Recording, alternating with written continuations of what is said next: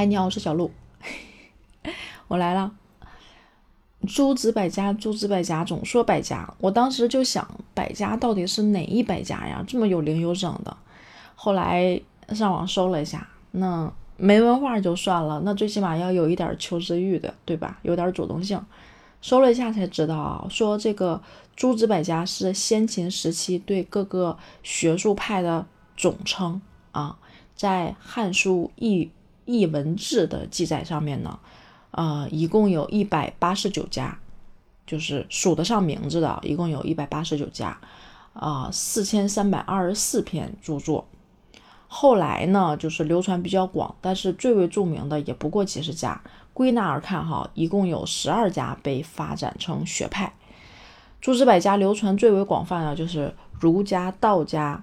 法家、墨家、阴阳家、名家、杂家、农家、小说家、纵横家、兵家、医家，在春秋时期呢，就各种这种思想流派和同时期的古希腊文明呢，就交相辉映。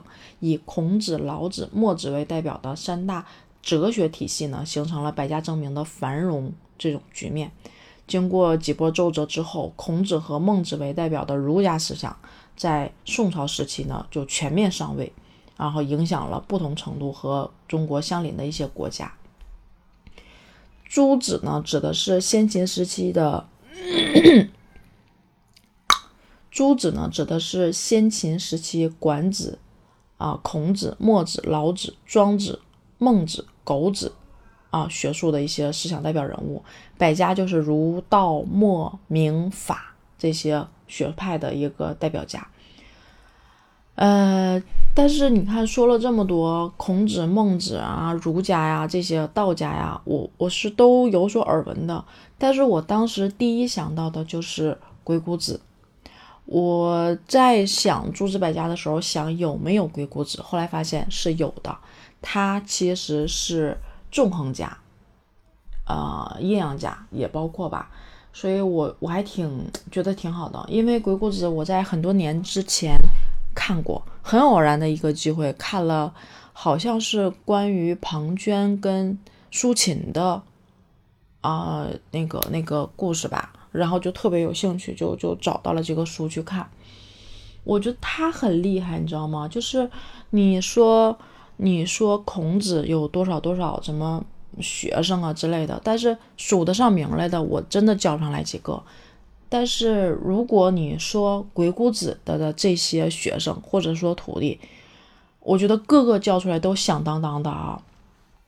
比如说苏秦，比如说张仪、庞涓啊，还有孙膑，然后还有你知道那个毛遂之巅的毛遂吗？毛遂据说啊也是传承于鬼谷子，还有商鞅啊，还有白起，甚至吕不韦。后面这几个是有争议的啊，但是传说啊说他们几个也是在鬼谷子门下的，就真的是相当的厉害啊。